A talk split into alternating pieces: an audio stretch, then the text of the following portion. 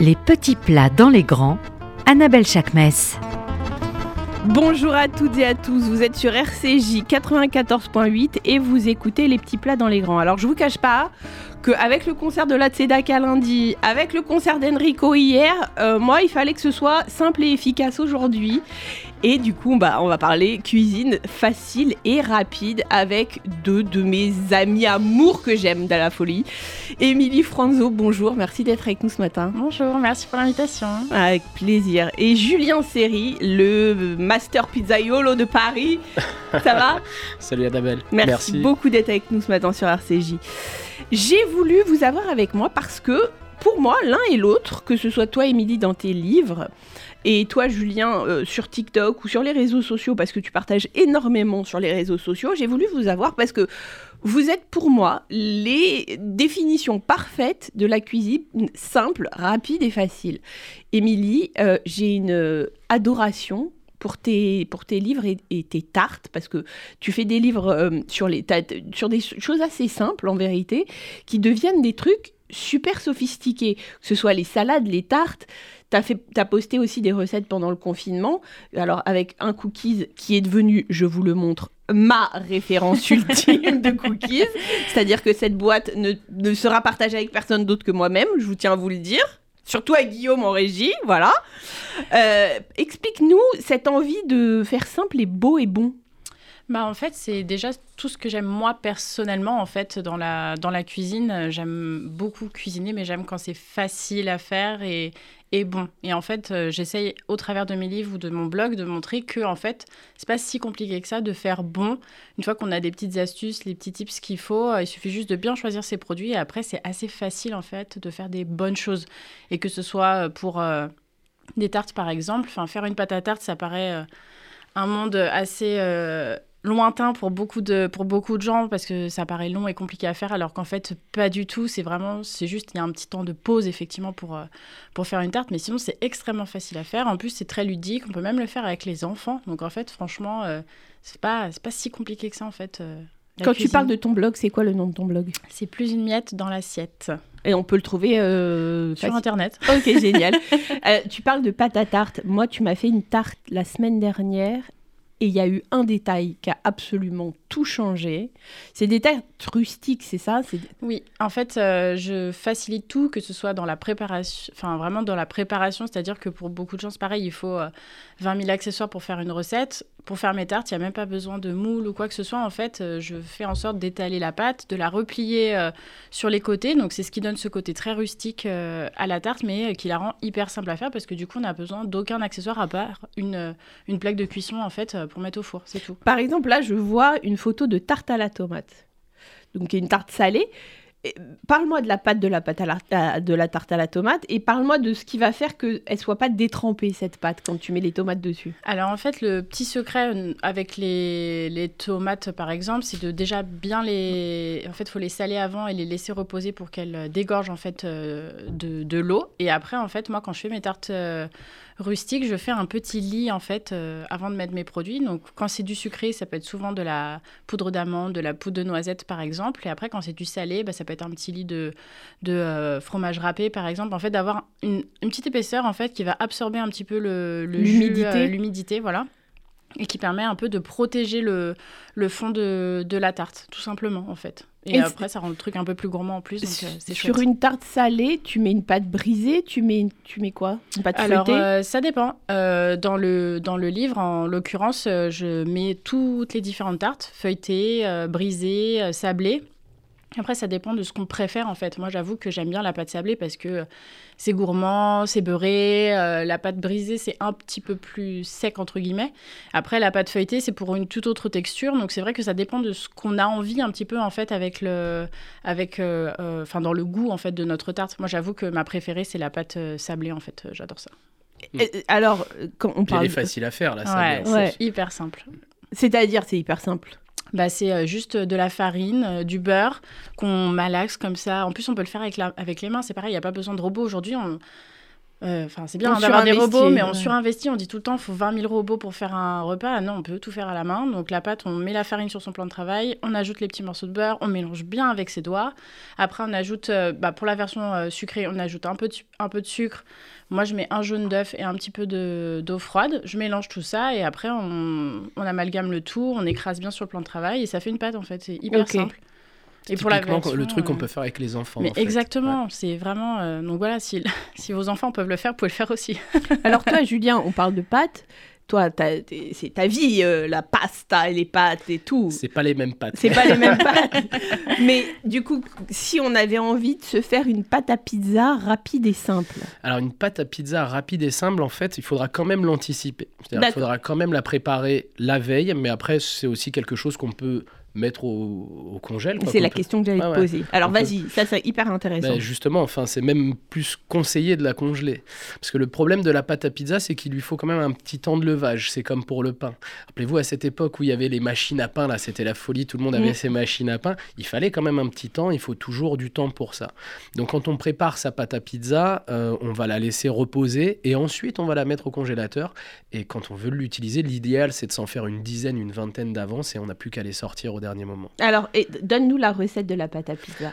En gros, pour, une, pour faire, allez, on va pour partir sur deux pizzas, la recette qu'on avait fait ensemble sur euh, ce livre euh, pendant le confinement. oui. Voilà. Euh, il faut partir sur 500 grammes de farine. Donc 500 grammes de farine, il faut choisir de la farine le plus raffinée possible. C'est-à-dire. Alors, parle-nous de ces T45, T, je Ah sais ouais, pas quoi. justement. En France, on, on dit T45, T55. En Italie, on, on- on a d'autres codes. Ok, La T45, c'est la double zéro en Italie. d'accord. Donc c'est celle-là qu'on va aller chercher. C'est la plus raffinée. C'est celle où il y a le moins de résidus de blé en fait. Il y a le moins l'enveloppe du blé. Il y a vraiment que le cœur du grain. Il n'y a pas de son de blé. C'est ça. Ça va donner que ça va nous donner vraiment euh, que de la farine très très blanche et ça va nous donner une élasticité. C'est important sur la pizza parce que quand on fait un trou dans la pizza, c'est pas cool. quoi. Ouais. Donc on part sur 500 grammes et on va partir sur. Nous on parle en taux d'hydratation et c'est facile à retenir. Ça veut dire qu'on peut l'adapter aux quantités qu'on veut. Ah, Partons sur un kilo. Sur un kilo de Parce que farine. du coup, si tu la congèles, ça te fait des pâtons d'avance. Exactement. Donc, partons sur un kilo. Donc sur 1 kg, on va, on va hydrater à 56%, donc ça veut dire qu'on va prendre 500, 50. 560 Ouais, grammes. c'est ça. Ouais, donc c'est assez facile à, à retenir et en fait tu peux l'adapter après au- tu, à ta n'importe quelle recette, aux quantités que tu veux faire. Ok. Pour le sel, on part toujours, alors pour la pizza on sale un peu, hein, on met du Ok. sel, 33 grammes de sel par kilo de farine. Et pour la levure, il faut 2, kilos, euh, 2 euh, grammes pardon, max. Ok, donc on est sur un kilo de farine, 50 560 grammes d'eau, C'est ça, 33 grammes de, de, sel, de sel voilà. et la levure. Il faut 2 grammes maximum par kilo. Alors attends, levure. Levure, qu'est-ce qu'on fait Le- On fait les blocs de levure boulangère, on fait les, les sachets de levure boulangère, qu'est-ce qu'on Il fait vaut mieux la levure boulangère. On- Mais là, bah, alors, boulangère, ça veut dire quoi? Ça veut dire le carré ou le ça veut carré, dire le la fraîche. Mais on peut aussi aller l'acheter chez son boulanger parce qu'un carré, ça pèse 42 grammes. Généralement, c'est pas trop quoi en faire une fois qu'on l'a. Donc on va Et on peut le conserver combien de temps ce carré? Parce que moi, il est en perdition. Ouais, t'as des DLC qui vont jusqu'à 3 semaines, mais en fait, plus ça, tu vas avancer, moins ça va être. Moi, ce que je vous conseille, c'est aller acheter le pain chez le boulanger et vous lui dites j'ai besoin de 2 grammes de levure. Je pense pas qu'il vous les fera payer. Même s'il vous les fait payer, ça sera tellement Ouais. insignifiant, quoi.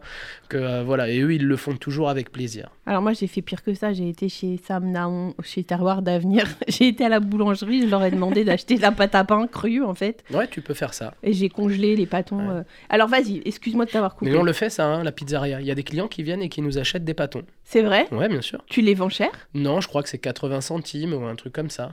Mais Donc, on est euh, bêtes tous. On- Pourquoi on se... Bah oui. Mais c'est parce qu'on n'y pense pas. En On n'y pense Mais pas. oui, après, sur les, il n'y a pas tous les boulangers par exemple qui le font non plus, mais c'est sûr que la levure, par contre, ça, ils le vendent tous. Et Ouais. euh, moi, c'est ce que je fais aussi euh, très souvent, parce qu'en fait, le petit bloc qu'on achète en grande surface, à partir du moment où on l'a ouvert, c'est Mm, mort. il faut l'utiliser euh, direct. D'ailleurs, un conseil pour, pour les gens qui utilisent cette levure-là, il faut toujours aller chercher ce qu'on appelle, enfin, dans le jargon, on appelle ça le nucléo, c'est le cœur. Donc, on va vraiment Ah, casser. ok. Et il y a une petite spirale, on voit une spirale, et c'est vraiment l'intérieur de ce cube qui est le plus.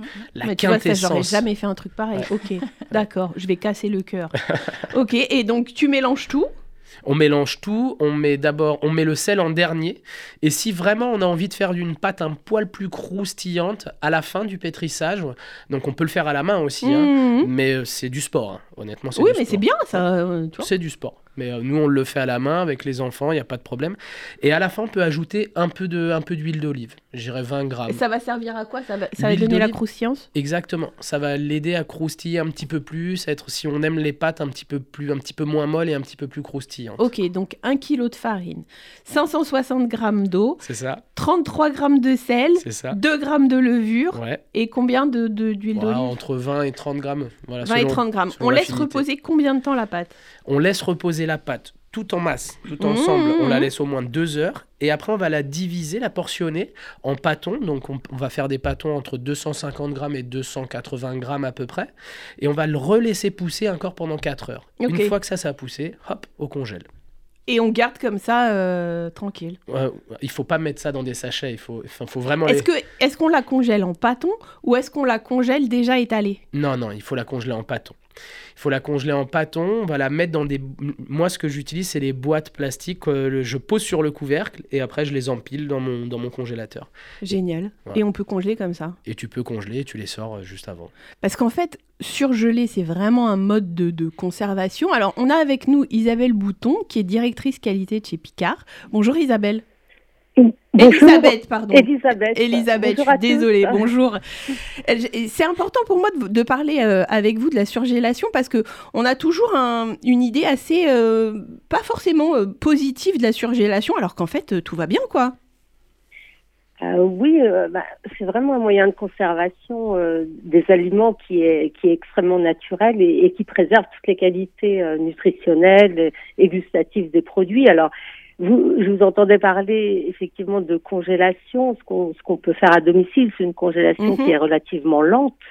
euh, dans nos congélateurs domestiques. En revanche, euh, nous, on a vraiment fait appel à, à des unités de, de surgélation euh, qui vont vraiment figer la qualité du produit parce qu'on va envoyer un, un froid ventilé euh, très très froid D'accord. euh, qui va vraiment euh, éviter d'ami- d'abîmer en fait les cellules euh, les cellules des aliments parce qu'on va avoir de tout petits cristaux de glace qui vont se former et ça ne va pas détruire les, les parois des cellules.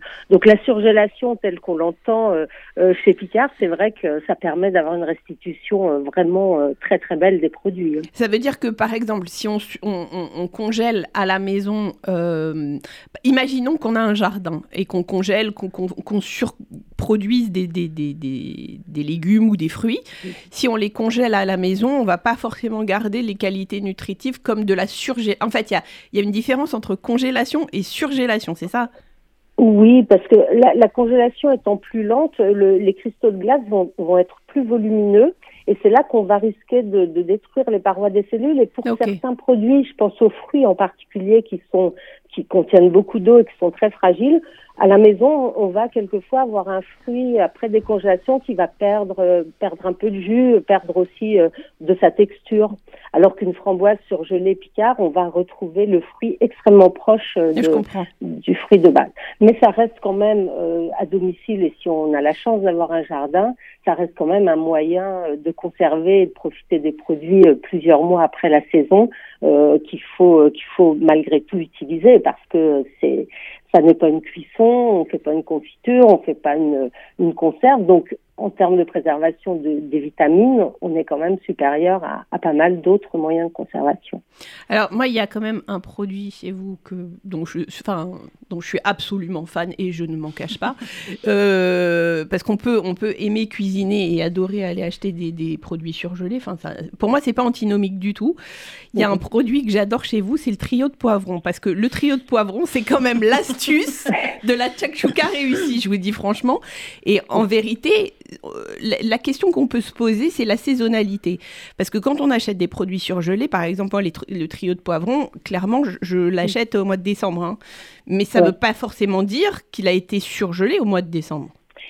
Et non, bah c'est justement l'intérêt euh, l'intérêt majeur, c'est que nous on va on va cultiver euh, et récolter nos, nos fruits et légumes en saison. Euh, C'est-à-dire qu'on va être vraiment dans le respect euh, des cycles naturels et, on va les récolter au moment où ils sont gorgés de, vitamines, euh, gorgés de, enfin à pleine à pleine maturité, donc vraiment avec le, le meilleur goût. Donc on va surgeler nos poivrons, nos tomates, nos haricots verts pendant l'été. Et ensuite, la, la surgélation va permettre de de- d'en profiter tout le reste de l'année. D'accord. Eh ben écoutez, merci pour tous ces éclaircissements, Madame Bouton. Et à très bientôt, j'espère. Merci d'avoir été À avec nous ce matin sur RCG. Merci beaucoup. Au revoir. Émilie, tu as participé, toi, à ce livre Bienvenue en cuisine avec Picard et j'ai vu dedans. Alors, je ne te cache pas que nos auditeurs vont être absolument ravis de cette recette. Une terrine aux champignons et noix. Alors, il y a marqué un grand classique de l'apéritif qui vous propose ici, en version veggie, euh, de déguster comme un- une terrine de campagne qui normalement est à base de viande euh, déjà un non cachère et de porc quand même. Mhm. Euh, Enfin, parce que sou- souvent les pâtés sont à base de porc. Là, on est sur une texture et sur un goût qui va être comme un pâté de campagne, mais sans viande. Exactement. En Alors, fait, il faut, nous, faut nous le développer celle-là, hein, parce que ouh, Bah en fait justement moi j'a- j'adore en fait euh, faire euh, et je pense que je suis pas la seule souvent faire des repas voilà où on, a plusieurs choses à partager etc et c'est vrai que la terrine c'est vraiment un grand classique mais moi personnellement je consomme de moins en moins de, de viande et je pense que c'est quelque chose voilà qui, est en train de se, se, se populariser parce qu'on sait que voilà faut faut en fait même pour notre bien-être en consommer un petit peu moins.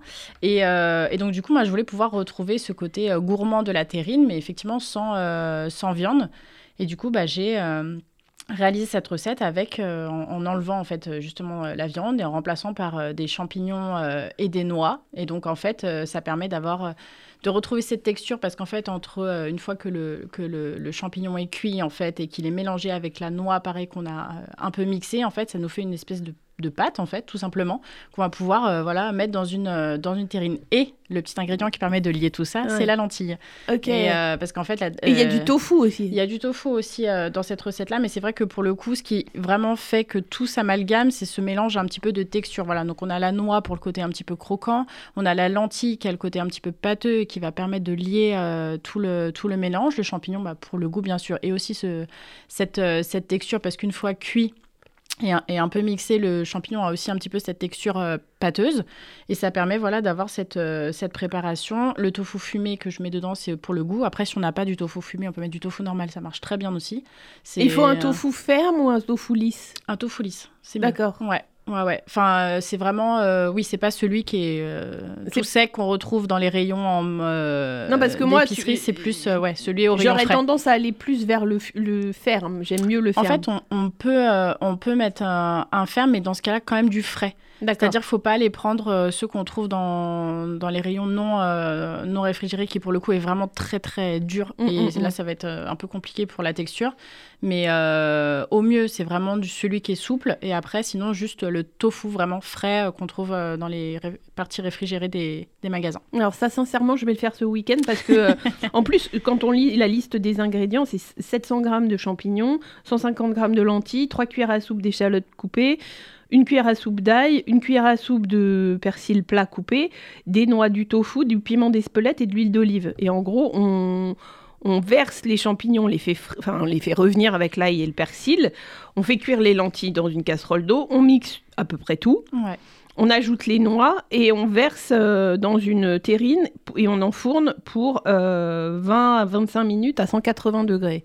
C'est hyper simple. Ouais, bah voilà. Et en plus, c'est pareil, on n'a pas besoin, la liste d'ingrédients n'est pas non plus à rallonge. Non. C'est ça aussi de montrer qu'on n'a pas besoin d'avoir 12 000 ingrédients pour faire une bonne recette. Vraiment, euh, que euh, voilà, puis c'est pareil. C'est quelque chose qu'on n'a pas, par exemple. euh, On peut le remplacer. on peut tout à fait le remplacer. Voilà, c'est Par euh, exemple c'est assez facile.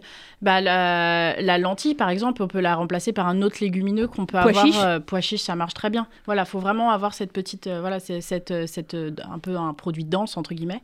Et donc euh, oui, on peut tout à fait le remplacer par un autre euh, légumineux. Il n'y a pas de, il y a pas de souci. Euh, le tofu fumé, voilà ce que je disais tout à l'heure. Pareil, si on n'a pas tofu fumé, on peut mettre tofu On peut normal. mettre de la On noisette. peut mettre enfin, de la... voilà. Ouais, voilà, Ouais. vraiment, on peut me remplacer la noix par la noisette. C'est vraiment hyper, hyper simple et facilement euh, modifiable. Puis l'avantage aussi, c'est que là, du coup, on a un, un produit qu'on peut aussi euh, voilà, enfin, voilà, partager, qu'on a pour euh, longtemps. Donc euh, non, non, c'est vraiment... Il faut être créatif. Exactement. Même quand on suit des, des recettes dans des livres, faut pas hésiter à y mettre sa touche. Et moi, ce que je vois de bien avec cette recette, c'est que tu vois là, clairement, souvent on va au supermarché, on a des champignons qui sont un peu, Mais qui sont ça. Et là, tu prends ceux-là, ceux qui sont moins chers parce qu'ils sont un peu passés. Mm.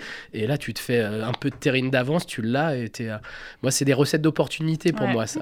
Mais il y a plein de choses, tu vois. Bon, revenons à Terroir d'avenir, c'est pareil, qui est un magasin que j'adore. Une fois, je, je suis arrivée et la jeune fille m'a dit Tenez, j'ai deux brugnons qui sont un peu fatigués, je vous les donne.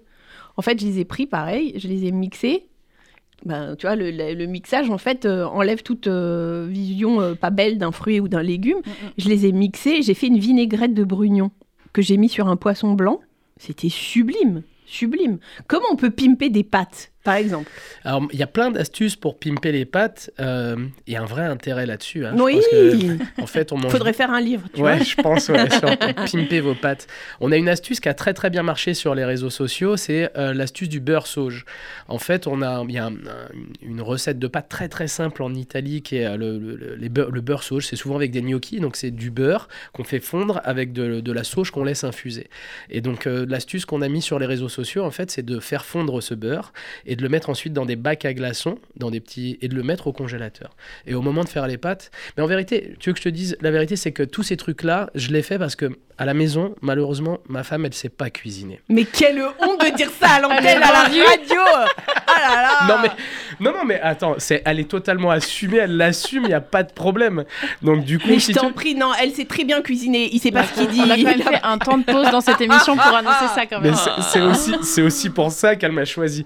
Donc, je mets plein de petites astuces, si tu veux, pour que ça soit facile pour elle. Tu vois, on va pré-cuire des risottos, par exemple, en astuce aussi. C'est-à-dire que le risotto, quand tu le prépares, tu peux aller jusqu'au bout, mais tu peux t'arrêter à 10-12 minutes de cuisson. Tu le bloques, tu le mets dans une boîte et tu le mets au congèle. Et t'as plus qu'à le ressortir et tu l'agrémentes avec ce que tu veux, avec un pesto, avec du safran si tu veux le faire au safran. Et toutes ces petites choses et ces petites astuces qu'on met en place à la maison pour faciliter la vie de ma chérie et Mhm. faire en sorte que mes enfants mangent mieux. Mais cette émission, j'adore, on devrait, on devrait en faire plus souvent des comme ça. On se refait une, une deux par trimestre, ça serait génial parce que, en fait, c'est tout bête ce que tu dis. Ben ouais, c'est des choses simples. Et en fait, au début, moi, je l'avais pas, j'avais pas compris parce que bah, je suis cuisinier de, de- de métier. Donc, pour moi, c'est des choses qui sont logiques. Logique. Et quand, euh, quand elle me voit faire des, des choses comme ça, elle me dit Waouh, mais c'est comme ça qu'on fait.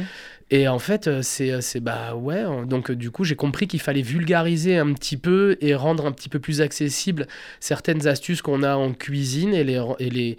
En fait, tout le monde peut faire ça à la maison. C'est juste qu'il faut le. Tu sais, en cuisine, il y a des, des appareils ménagers. euh, dans les cuisines, dans les restaurants étoilés qu'on utilise, vous avez même pas idée, c'est les mêmes qu'on a quelquefois à la maison. Ouais. Hein, c'est pas, a- on a les mêmes outils. hein. Et si, pourvu qu'on ait les bons produits, on arrive à sortir des choses vraiment fantastiques. Il faut juste oser et euh, il faut faire preuve de, euh, de, de- de- faut être un peu malin, quoi. Faut Oui, c'est ça.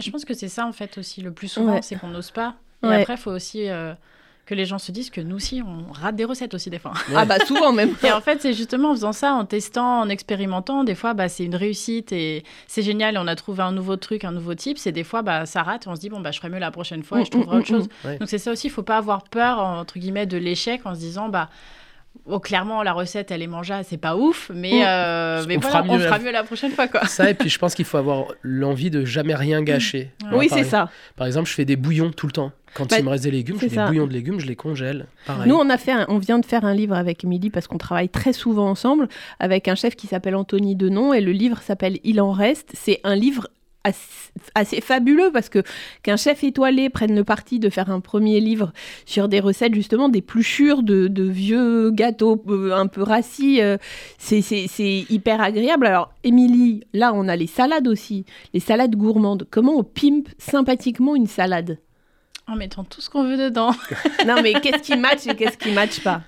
Bah, en vérité, un petit peu tout. Moi, je pars du principe qu'à partir du moment où on fait des mélanges de saison, c'est un peu la base de tout, en fait. Euh, C'est-à-dire que quand on prend les fruits et les légumes au moment où ils sont le meilleur, une fois qu'on les associe ensemble, on peut rarement se tromper, en fait. Mais c'est, je Mm. pense, un truc qu'on peut appliquer à la cuisine de manière générale. C'est-à-dire que quand on, on les prend, euh, voilà, vraiment... euh, au summum de leur goût, de leur saveur, etc. euh, tout va plutôt euh, bien ensemble.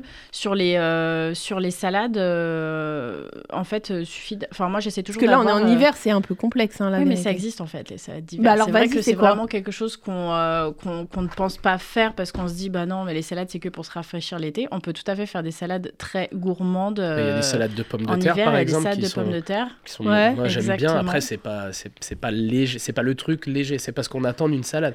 Mais une bonne salade de pommes de terre, ça le fait. Ma mère, elle fait Bah, une salade après- pommes de terre, cornichons, capres, Ouais, oignons. euh. Fantastique. Ouais. ouais. Bah après, on n'a pas les mêmes envies non plus sur une salade de printemps d'été et une salade d'hiver. La salade d'hiver, si elle est bien gourmande, on est, on est très content. Enfin, Ouais. Par exemple, là en ce moment, se faire des petites salades de chèvre chaud, par exemple, on adore. Oui, c'est vrai. Ça, c'est bien gourmand. Après, on peut aussi faire des, faire des salades avec, on ajoute un petit peu euh, du riz, on ajoute de la courge rôtie. Enfin, moi, je sais que par exemple, c'est quelque chose que, que j'adore. Et après, il faut pas avoir peur aussi de faire, parce qu'on pense aussi salade, on pense qu'il n'y a pas de cuisson, parce qu'une salade, ça se mange ça, froid. ça- ça- Mais on peut très bien avoir de la cuisson, en fait, de la courge qu'on rôtit et qu'on mange froid après derrière, c'est très bon. Et tu vas la rôtir pour d'autres recettes. Et tu vas- exactement. voilà. et, on va- après, on on, va faire peut une pierre de coups. Mais oui, Ouais. exactement. Aussi, il faut penser à mutualiser aussi un peu euh, ces créations. C'est-à-dire que voilà, on peut euh, se dire qu'on on va faire rôtir une courge euh, entière. Bah, Il y a une partie, par exemple, en ce moment, qu'on peut utiliser pour se faire une bonne petite soupe derrière. Exactement. Pour faire euh, mettre sur une pizza, parce que la pizza à la courge, c'est très bon Un aussi. risotto, Faire un risotto Ouais. et faire une salade. En fait, euh, oui, il faut essayer de, de démultiplier un peu les usages aussi des, des produits pour, euh, pour en utiliser le maximum et, et pas gâcher. Mais c'est vrai que oui, des salades en hiver, on pense les endives, etc. Par exemple aussi. euh, En fait, il faut être un vrai feignant. Moi, je pense en cuisine, pour s'en sortir, il faut être feignant. Mais totalement. Ouais, Trouver totalement. le moyen d'en faire le moins Et possible. juste être un, un peu, un peu organisé. Les amis, c'était un bonheur de vous avoir avec moi ce déjà matin fini. sur. Oui, Ah. c'est déjà fini. Mais vous revenez quand vous voulez. Vous êtes ici chez vous. Julien, merci Merci beaucoup. à toi. Émilie, je t'aime d'amour. Merci pour tout. Et à très vite. Bah, à la semaine prochaine. Je vous embrasse et je vous souhaite une bonne semaine.